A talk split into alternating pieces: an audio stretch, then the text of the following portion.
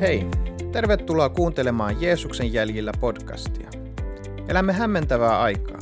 Mitä tarkoittaa elää kristittynä tänä päivänä ja onko siinä edes mitään järkeä? Jeesus sanoo, minä olen tie, totuus ja elämä. Meihin vaikuttavat monet äänet, mutta miten tunnistamme sen hyvän paimenen äänen, joka antaa meidän elämällemme suunnan ja tarkoituksen? Tässä podcastissa pohdimme teemoja, jotka vaikuttavat kristittyjen elämään yhteiskunnan paineen keskellä. Miten uskomme voisi kasvaa lujaksi ja koetuksissa kestäväksi? Minun nimeni on Spiros Vampoulas. Ja minä olen Hannu Kaakinen. Ja minä olen Arno Alajoki. Ja toimimme tämän podcastin isäntinä.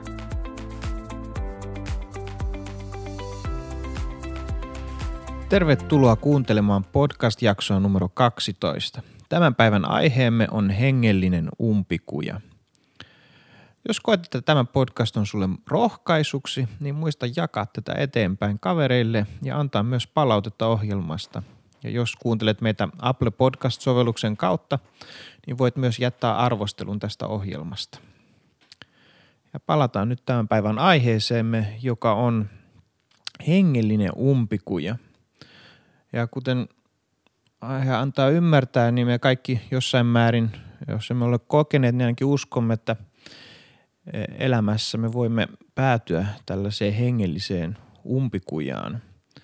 Tota, Arno, minkälainen on hengellinen umpikuja? No, tota, mä ajattelen, että, että on kaksi semmoista erilaista näkökulmaa tähän, josta me puhutaan tänään. yksi ehkä se ensimmäinen näistä on se, se semmoinen niin kuin hengellinen umpikuja tai sellainen, mikä johtaa siihen, on, on tavallaan tämä tämmöinen niin kuin, ää, se, että me laimin lyödään meidän niin kuin hengellisen elämän harjoittamista, johon niin kuin liittyy tietysti raamatun lukeminen ja, ja rukous ja kristittyjen yhteys ja, ja tavallaan niin kuin kaikki ne asiat, mistä me itse asiassa ollaan puhuttu tässä podcastissa eri, eri vaiheissa. Ja, ja taas sitten toinen on ehkä tämmöinen niin sanotusti hengellisen suorittamisen kautta me voidaan ajautua semmoiseen hengelliseen umpikujaan. Joo, mutta minkälainen se tila on sitten, että, että kun tajuaa, että on umpikujassa, niin mitä, mitä silloin ihminen kokee tai, tai mikä se tilanne on sitten? Tietää, että nyt mä oon hengellisessä umpikujassa. No mä ajattelin näin, että ehkä se on sellainen, sellainen tavallaan niin kuin tila, jossa, jossa sä alat tuntee niin kuin toivottomuutta. Eli sä oot semmoisessa tilanteessa, jossa sä niin kuin ajattelet, että, että mulla ei ole vaan niin kuin poispääsyä. Mulla on paha olo, musta ei tunnu niin kuin siltä, että mä olisin tota, hyväksytty tai mä olisin, mä olisin jotenkin lähellä Jumalaa tai että, että mä niin kuin kokisin jotenkin Jumalan, Jumalan niin kuin puhetta tai, tai mä, mä voin olla täysin pettynyt itseeni, erittäin, erittäin pettynyt itseeni ja jotenkin ajautua vaan semmoiseen tilanteeseen, jossa, jossa sä että ei tästä ole poispääsyä, että, että mä, oon, mä, oon, mä oon täysin niin kuin tuhoon tuomittu, jos niin kuin viedään oikein äärimmäisyyksiin tämä hengellinen umpikuja. Niin, että varmaan siihen liittyy se, se niin kuin tietoisuus, että on kokenut jo – aikaisemmin sitä, että on, on lähtenyt Jeesusta seuraamaan ja, ja ollut sillä tiellä ja, ja sitten, eli tietää, että se tila, missä on, ei ole hyvä ja kokee sen niin kuin aika jollakin tavalla syvästi. Hmm. Selvä. Semmoinen toivottomuus ainakin molemmilta tuli esiin. Ja, mutta ehkä tuohon Hannu haluaisin vielä kommentoida, että ainakin mielestäni se kyllä voi olla myös semmoisen, joka ei ole koskaan Jeesusta tuntenut, että tulee sellainen tila, että ymmärtää sen oma riittämättömyytensä ja epätoivo, että, mutta varmasti kyllä myös kristitty elämässä.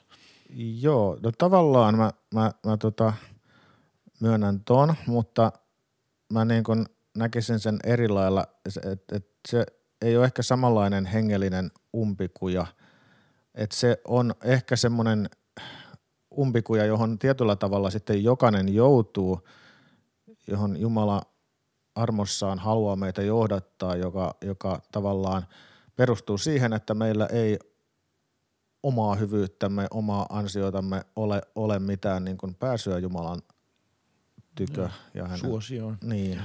Totta.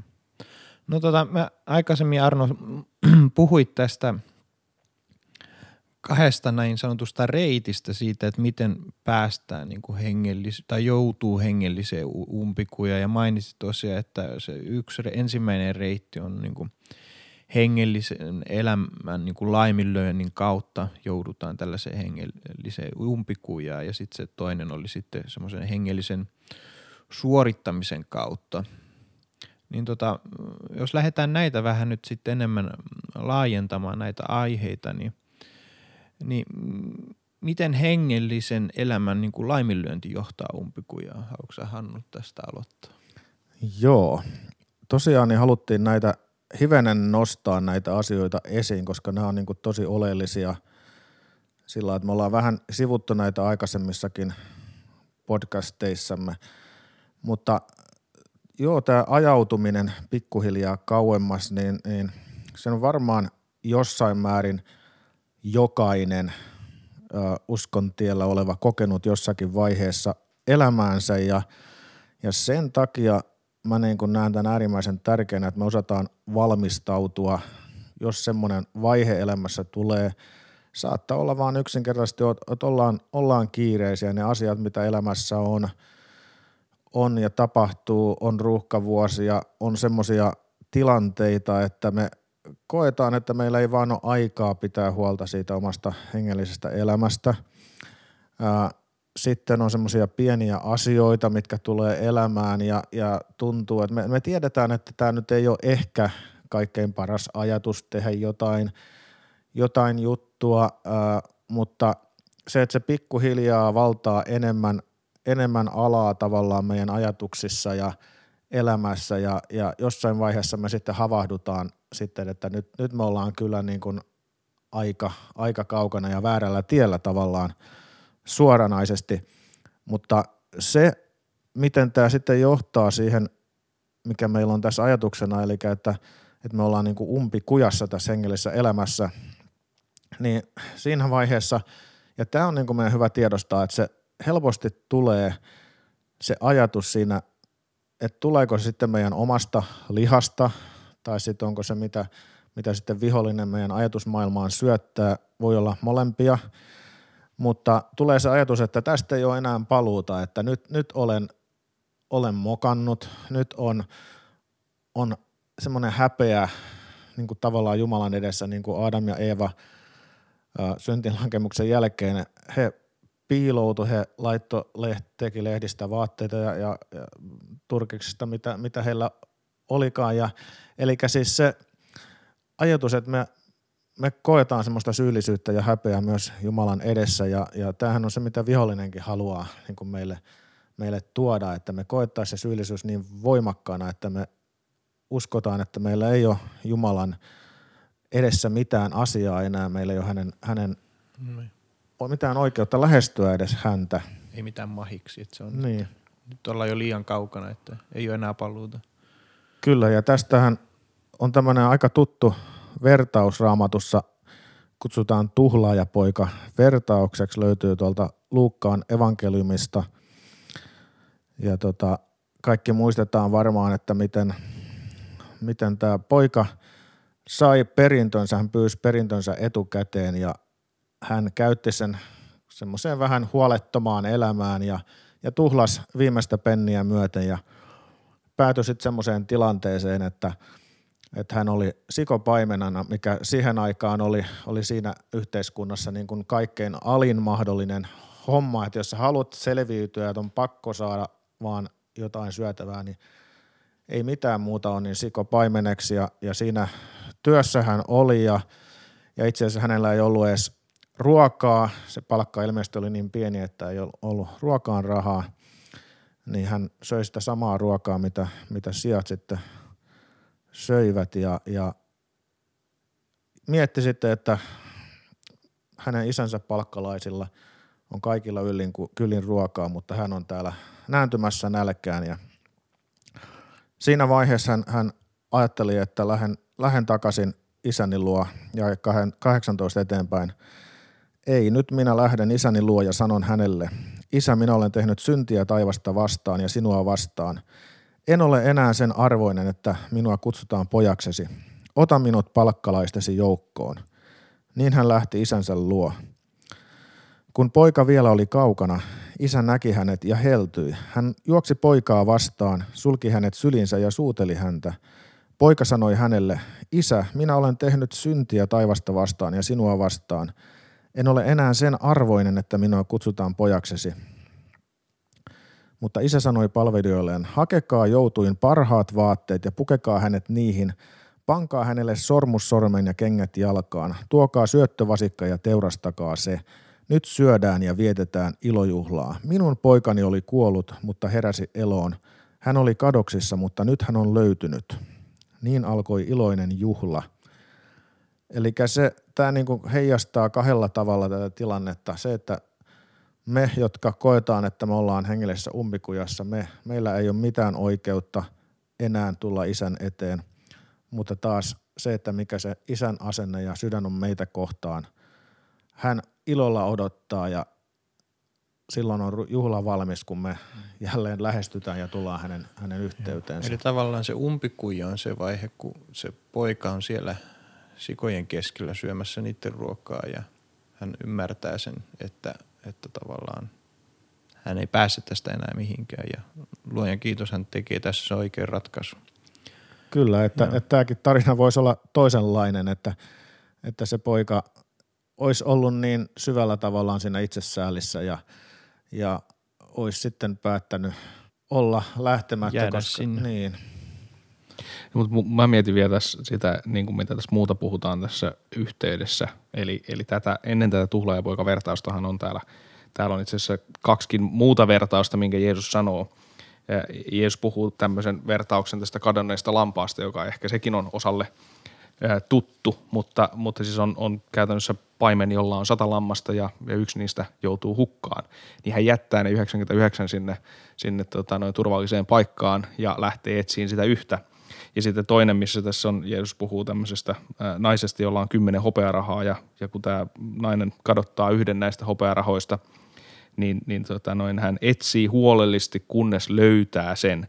Ja sitten kun se löytää sen, niin se pitää, pitää pidot samalla lailla kuin tämä paimen piti pidot siitä, kun hän löysi sen, sen kadonneen lampaan. Niin, niin tässä tavallaan on, on niin kuin kaksi näkökulmaa. Eli toinen on se, että sen tuhlaajapojan hyväksyminen, että hän hyväksyy sen, että nyt mä en enää voi tästä niin kuin omin neuvoin ei enää tule mitään, että mun on pakko palata ja päästä edes siihen palkallisen niin kuin tilanteeseen. Hän ei ajatellut, että hän pääsisi siihen, siihen niin kuin pojan asemaan enää, vaikka hän siihen pääsikin. Mutta, mutta jotenkin se toinen näkökulma tässä on se, että se isän rakkaus, eli se isä – ja tässäkin tapauksessa, mitä tässä on vertauksia niin kuin Jumalasta isänä, isänä niin tämä tuhlaajapojan isä, mutta sitten taas tämä paimen tai tämä, tämä henkilö, joka, joka tota noin, hukkas nämä, tämän hopea rahan, niin tavallaan kuvastaa sitä, että Jumala jatkuvasti haluaa etsiä, että me päästäisiin takaisin hänen luokseen. Eli Jumala tekee koko ajan työtään sen eteen, että me voitaisiin palata. Eli tässä on myös se, niin kuin se kuvaus siitä Jumalan niin kuin rakkaudesta meitä kohtaan ja, ja, ja siinähän se koko evankeliumin ydin on, että Jumala on rakastanut meitä jo silloin, kun me oltiin syntisiä. Eli ei niin, että meidän ensin pitäisi olla jotenkin täydellisiä ja hyviä ja vasta sitten me mennään Jumalan luo, vaan, vaan se, että Jumala on tehnyt kaikkensa silloin, kun me ollaan oltu kaikista huonoimmassa jamassa. Joo, no, no miten sitten tuhlaajapojakas vertaus on se, se vanhempi veli, niin, niin liittyisiköhän tämä sitten siihen toiseen ryhmään, eli on nämä, hengelliset suorittajat, jotka sitten lopulta päätyy umpikujaan. Niin, no joo, siis tässä itse asiassa kun tämä katsoo, mistä tämä Luukkaan aivan 15 luku alkaa, niin sehän alkaa siitä, että publikaanit ja syntiset tulivat kaikki Jeesuksen luo kuulemaan häntä.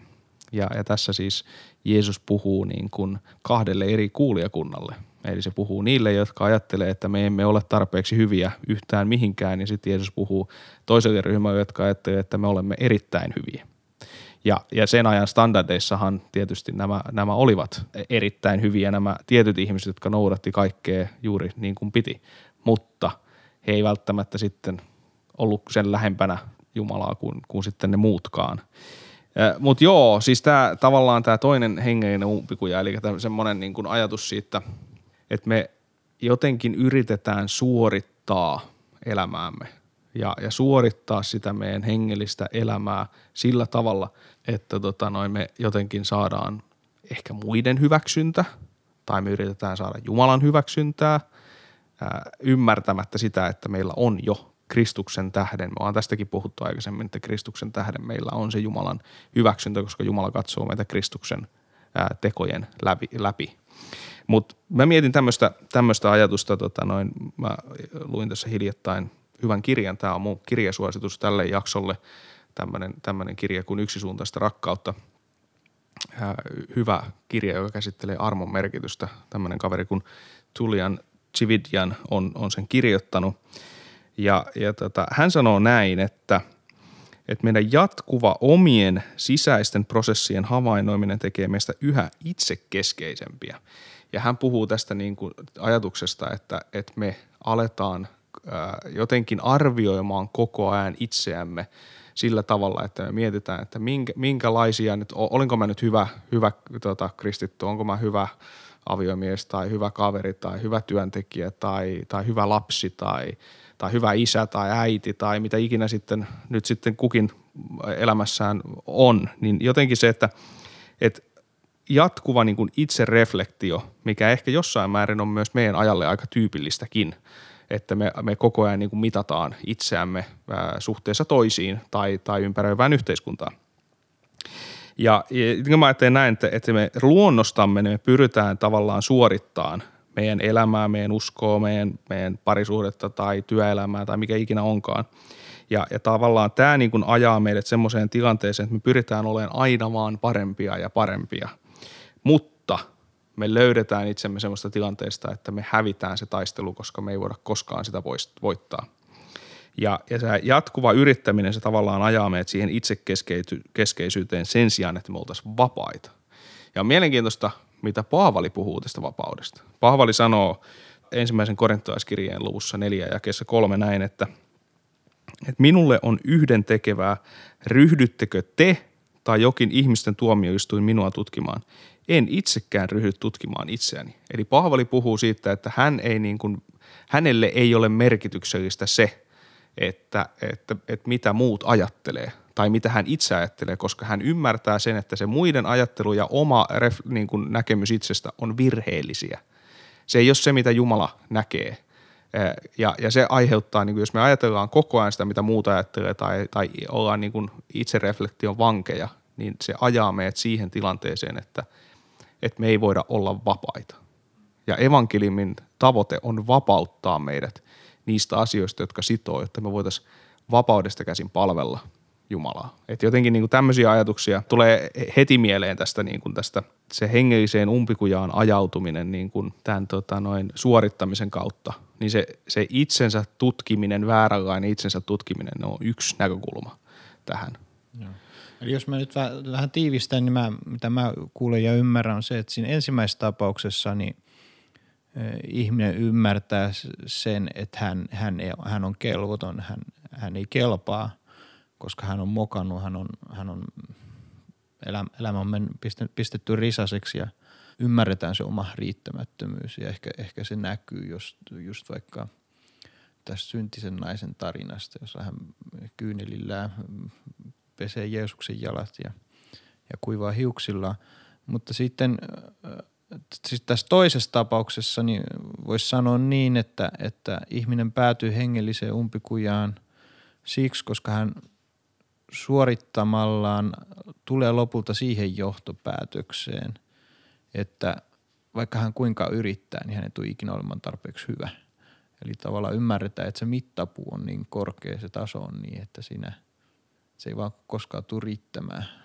Ja itse asiassa jopa siinä määrin voidaan sanoa, että ihminen ei edes pysty sitä täyttämään. Mä mietin vielä tämmöistä näkökulmaa, Timothy Keller, jota on aikaisemminkin lainattu, eli, eli tota, pastori, amerikkalainen pastori tota, ja kirjailija. Hän, hän on puhunut tämmöisestä ajatuksesta kuin itsensä unohtamisen taito. Ja, ja tämä liittyy myös tähän niin kuin suorittamiskeskeisyyteen. Ja, ja tota noin, ähm, tämmöinen kaveri selittää myös tätä, tätä itsensä unohtamisen tapausta, tämmöinen saksalainen teologi kuin Oswald Bayer. Hän, hän sanoo asiasta näin tämmöisellä termillä kuin itsensä unohtamisen vapaus. Ja tämmöinen ajatus siitä häneltä on, että se, se uudelleen syntyneet eivät ole enää itsensä vankeja. Eli hän puhuu siitä uudesti syntymisen niin kuin merkityksestä, että se, että me, me ollaan Kristuksessa vapaita, niin, niin tavallaan me ei olla sen oman, oman egon ehkä vankeja jossain määrin. Ja, ja, ja hän puhuu tämmöisestä ajatuksesta, että, että se täydellinen vapaus, joka, joka tulee niin kuin, tavallaan se vapaus siitä, että me ei olla sen vankeja, että me omaan itseen liittyvästä pohdinnasta, joka aina etsii omaa etuaan. Eli jos ajatellaan sitä kaveria, joka, joka, joka koko ajan niin kuin vertaa itsensä muihin – niin se ajattelee koko ajan, että, että mikä olisi se tilanne, jossa minä olisin parhaimmassa mahdollisessa valossa, jotta asiat olisi mulle äh, suotuisia, että nä, näyttäytyisin parhailla mahdollisella tavalla muille. Mutta tämä tavallaan niin kuin myös tässä semmoinen näkökulma, että, että tässä ei, niin kuin, ei ole kyse siitä, että sä väheksyisit itseäsi jollain tavalla, vaan, vaan enemmänkin semmoisesta niin kuin itselleen kuolemisesta, mistä Raamattu myös puhuu – niin kuin itse, itselleen kuolemisen taidosta tai Kellerin termein itsensä unohtamisesta. Ja tämä Bayer sanoo, että se on niin kuin itsensä unohtamisen lahja. Tämäkin on aika mielenkiintoista, että puhuu niin kuin lahjasta asiassa. Ja tavallaan niin kuin se ajatus siitä, että me ymmärretään, mitä Jumala on tehnyt meidän puolesta. Että se kaikki on meille annettua. Meidän ei enää tarvitse olla se kaveri, joka koko ajan vertaa itseensä muihin – koska se ei johda, johda niin kuin hyvään lopputulokseen. Ja jotenkin mä niin itse ajattelen myös sitä, että, että me opitaan myös häviämään siinä mielessä, että, että sen sijaan, että me pyritään voittamaan semmoinen ää, kilpailu, mitä ei voida koskaan voittaa, tai taistelu, jota, jota yritetään voittaa, mitä ei voi voittaa, niin me opitaankin häviämään, koska se ei ole meidän niin kuin, niin kuin päämäärä millään tavalla. Eli tämäkin on yksi semmoinen niin kuin, ehkä, ehkä ajatus siitä, että, että kun me ymmärretään, mitä Jumala on oikeasti tehnyt meidän, meidän puolesta, niin me vapaudutaan sitä suorittamisen taakasta. Onko se sitä, että tavallaan ymmärtää sen, että se, se, se taistelu on jo voitettu oikeastaan, että me ei voida itse sitä voittaa, mutta myös samalla muistaa, että Jeesus on meidän puolesta voittanut sen, niin, mikä ei, tahansa se on. Että. Niin, eiköhän se ole vähän niin kuin tämmöinen tämmöinen ajatus. No Jaakobin kirjeessä puhutaan, puhutaan tästä kaverista, joka, joka katsoo niin kuin, itse asiassa Jaakobin kirjassa puhutaan vapauden täydellisestä laistakin, mutta, mutta se on se, se kuvaus semmoista kaverista, joka katsoo niin kuin itseensä peilistä, tarkastelee itseensä siitä ja, ja, ja kun hän lähtee sen peilin luota pois, niin hän unohtaa, minkälainen hän on. Ja tässä ei ole kyse siitä niin kuin itsensä unohtamisesta, vaan tässä on kyse siitä, että se unohtaa sen, mikä siellä todellisuudessa näkyy, eli Kristuksen kuva meissä. Eli tämä on niin kuin myös semmoinen, semmoinen toinen niin kuin ajatus, että, että me, jos me unohdetaan se väärä asia, niin, niin sittenhän meillä on myös, niin kuin me ollaan huonossa, huonoissa kantimissa, koska me ajaudutaan ajattelemaan, että no mun täytyisikin olla tollasta, kun mä oikeasti siellä peilistä katsoo ää, mua vastaan Kristuksen kasvot. Okei, no miten sitten hengellisestä umpikujasta pääsee pois? Me vähän kyllä tuotiin tämä, puhuttiin jo tästä näin, mutta otettaisiin vielä vähän erikseen tätä teemaa esiin. Joo, niin sen haluaisin sanoa, ehkä meillä on joku tätä kuulemassa, joka kokee, että sä oot nyt tämmöisessä jonkinnäköisessä umpikujassa. Ehkä susta tuntuu, että sä oot ajautunut kauas ja sä voit jollain tavalla samaistua näihin ajatuksiin, mitä meillä on ollut. Tai sitten kaikille meille tämmöisiä tilanteita tulee, tulee eteen, me koetaan tämmöistä umpikuja kokemusta. Mä näkisin, että, että tämä täytyy niin kuin tiedostaa, että tämmöinen ajatus on jollakin tavalla niin kuin ajatusharha tai aistiharha hengellisessä mielessä, että ei semmoista umpikuja oikeasti ole. Jumala on meille tarkoittanut aina, että meillä on, on pääsy hänen luoksensa poikansa Jeesuksen kautta, hänen sovitustyönsä kautta. Eli ne asiat, mitä me itse kuvitellaan ja, ja tavallaan tehdään esteiksi, eivät ole Jumalalle se este. Ja voitaisiin ottaa tämmöinen lyhyt vertaus tähän loppuun havainnollistamaan. Jos ajatellaan lentämistä, moni varmaan on, on kuullut ja, ja ymmärtää, miten tärkeää lentämisessä on ne iso rivi semmoisia mittareita, mikä on siellä lentäjien edessä siinä kojetaulussa ja, ja ne on niin kuin äärimmäisen tärkeitä sen koneen lentämisessä. Kun tota lentäjiä koulutetaan, niin yksi tärkeimmistä asioista, mitä lentäjä oppii, on se, että hän oppii katsomaan niitä mittareita ja luottamaan niihin, koska on semmoisia lentoolosuhteita, että meidän aistit ei toimikaan normaalilla tavalla. Ja on ollut semmoisia muun muassa, kun on tutkittu jotain lentoonnettomuuksia, niin on tultu siihen tulokseen, että lentäjä ei ole kattonut tai ei ole uskonut, mitä mittari on kertonut, vaan hän on yrittänyt omien aistiensa perusteella sitten lentää ja on, on, on sitten katastrofaalisin seurauksin päättynyt se, se tilanne. Eli samalla tavalla voitaisiin verrata niin kuin uskon elämään. Eli meillä on ne tietyt mittarit, joihin meidän pitää luottaa ja meidän pitää katsoa ja ymmärtää se, että meidän aistit, meidän tunteet saattaa kertoa ihan mitä tahansa. Tänä päivänä usein puhutaan, että pitäisi seurata tunteita ja, ja on, kuulee tämmöistä ajatusta, että, että seuraa tunteistasi, seuraa sydäntäsi, mutta me tiedetään, että meidän tunteisiin vaikutetaan, meidän ajatuksiin vaikutetaan ja meillä on selkeät mittarit annettu, minkä mukaan me voidaan suunnistaa. Tiedetään, että Jumala on antanut meille sanansa ja ää, sitä kautta meillä on mahdollisuus tarkistaa se meidän oma, oma suunta ja, ja, ja ei, us, ei, em, ei uskota niihin valheisiin, niihin valhekuviin ja, ja harhoihin, mitä, mitä meidän oma ajatusmaailma kenties tuottaa, vaan katsotaan niitä mittareita. Niin eikö tässä on myös sit vähän toinenkin näkökulma, että, että yksi harhaan johtava tekijä on nämä tunteet, mistä on puhuttu, koska ne, ne, tota noin, ne ei perustu välttämättä faktaan, vaan ne perustuu vaan siihen, miltä, miltä meistä nyt niin kuin asia näyttäytyy tällä hetkellä – mutta toinen on ehkä sitten se, että osalle siis tunteet on, on niinku ehkä se harhaanjohtava tekijä ja osalle sitten voi olla tämä tämmöinen älyllinen niinku haaste. Eli se, että ei pysty ymmärtämään jotakin asiaa älyllisesti. Ja siinä tulee sitten se harha, että koska mä en – en pysty ymmärtämään tätä asiaa, tämä ei ole minulle loogisesti ää, järkeen käypää, niin, niin jotenkin sit se voi ajaa meidät sellaiseen tilanteeseen, että me ajaudutaan väärille urille – ja, ja tämä on, on toinen semmoinen niin sanotusti aisti, voisiko sanoa aistiharha ehkä tämäkin, että et vaikka se, se ei nyt ehkä sinänsä samanlainen ole, mutta mut kuitenkin, että se ainoa asia, mikä, mikä meillä on, mikä on luja ja varma, on Jumalan sana. Jumalan kirjoitettu sana, joka on meille annettu, raamatun sana, johon me voidaan aina luottaa.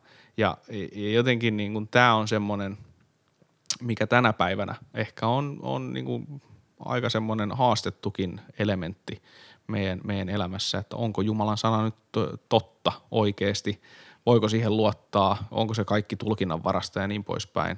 Nämä on semmoisia kysymyksiä, mitkä myös aiheuttaa meillä haasteita, mutta mä itse ajattelen näin, että Jumalan sanaa voi luottaa, Jumalan sana on se kallio, jonka perustaan me voidaan elämämme valaa ja, ja me voidaan pysyä pystyssä silloin, kun on, on elämän myrskyjä. Mutta sitten toinen ehkä vielä tähän kysymykseen, eli se, että miten me voidaan päästä pois, niin mä ajattelen, että, että niin kun, vaikka Hannu sä sanoit, että se on niin, kun, niin sanotusti semmoista hengellistä umpikujaa, siinä mielessä ei ole olemassa, että sieltä ei olisi pois pääsyä, niin, niin se on ihan totta. Mutta mä ajattelen myös sitä, että, että se ainoa tapa päästä pois sieltä on Jumalan avulla. Et ilman Jumalaa me ei päästä sieltä, me omin voimin me ei päästä siitä umpikujasta pois, koska ää, se meillä ei ole yksinkertaisesti kykyä siihen. Mutta luottamalla Jumalan armoon, kääntymään Jumalan puoleen, niin se, se on se tapa meille, millä me voidaan päästä pois sieltä. Kiitos pojat tästä podcastista ja tota, palaamme sitten seuraavaan kerran aiheesta hengellinen erämaa. Mä en tiedä, jos oot itse kokenut sen, niin saat kuulla aiheesta lisää ja jos et ole kokenut, niin saattaa olla sellaista luvassa, niin kannattaa olla kuulolla. Siihen asti. Näkemiin.